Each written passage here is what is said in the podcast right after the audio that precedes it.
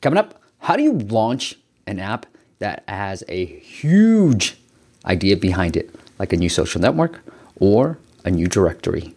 Stay tuned.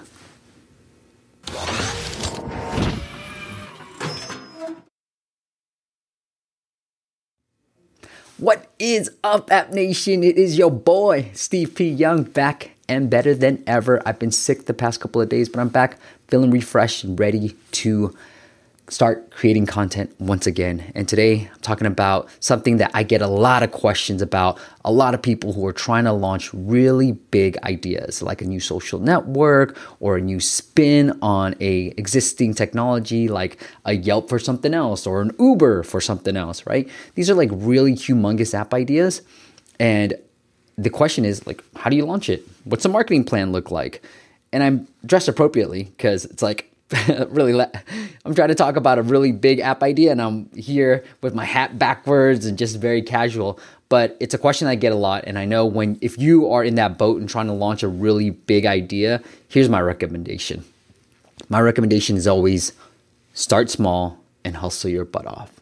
So we forget that the days of let's say Airbnb or Uber, we forget the early struggles and what they were trying to figure out in those early days Uh, and then all we see is this huge, massive success, right? Airbnb, they sold cereal boxes for crying out loud just to keep money afloat and keep the company running. And they put themselves in a position to possibly succeed, right? If you read through the backstory, the founders they went to i think it's South by southwest but some big conference in austin where all their hotel rooms were all sold, sold out so they said hey all you attendees you know we've got some rooms we're going to share some rooms you know you want to rent a room and so that's how they first tested it out. But that only worked for a little bit and it with, within a big conference, right? So everything was matched up for them to actually succeed. And then they were struggling and figuring things out until then. And same with Uber and Travis actually drove around. I heard drove around in Uber just to see what people would be resonating with. And so these are the early, early days, and people tend to forget that. And they want to go so big so fast, right?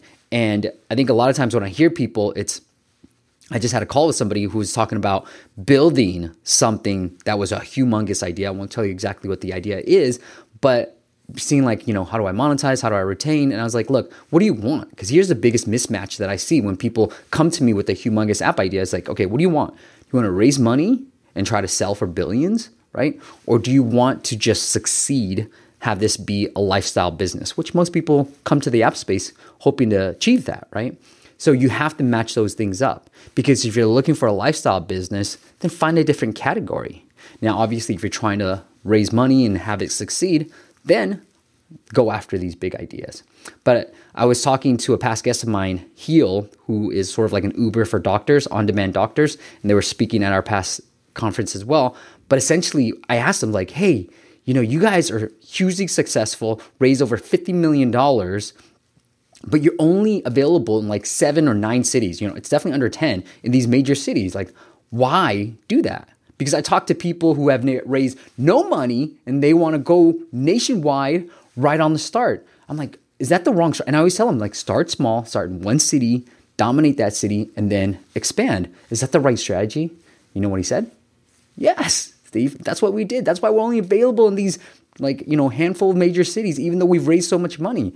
Obviously they're trying to tackle a huge problem in the health space but again like it takes a really long time. So if you got a huge idea if you got a huge idea start small start somewhere like a certain city a certain segment start small and then expand. Hustle and then expand right don't forget the starting small and the hustling. Those are critical ingredients.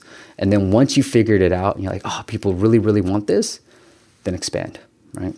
And don't forget, like revenue is going to be important during those early times when you're hustling. So if you're putting all your eggs in this basket, make sure you got ways to generate income so you can keep this business surviving because it's going to be a biggest big business idea. People aren't going to willing be willing to invest unless you have track record or traction. Track record, past success, or traction with your current idea.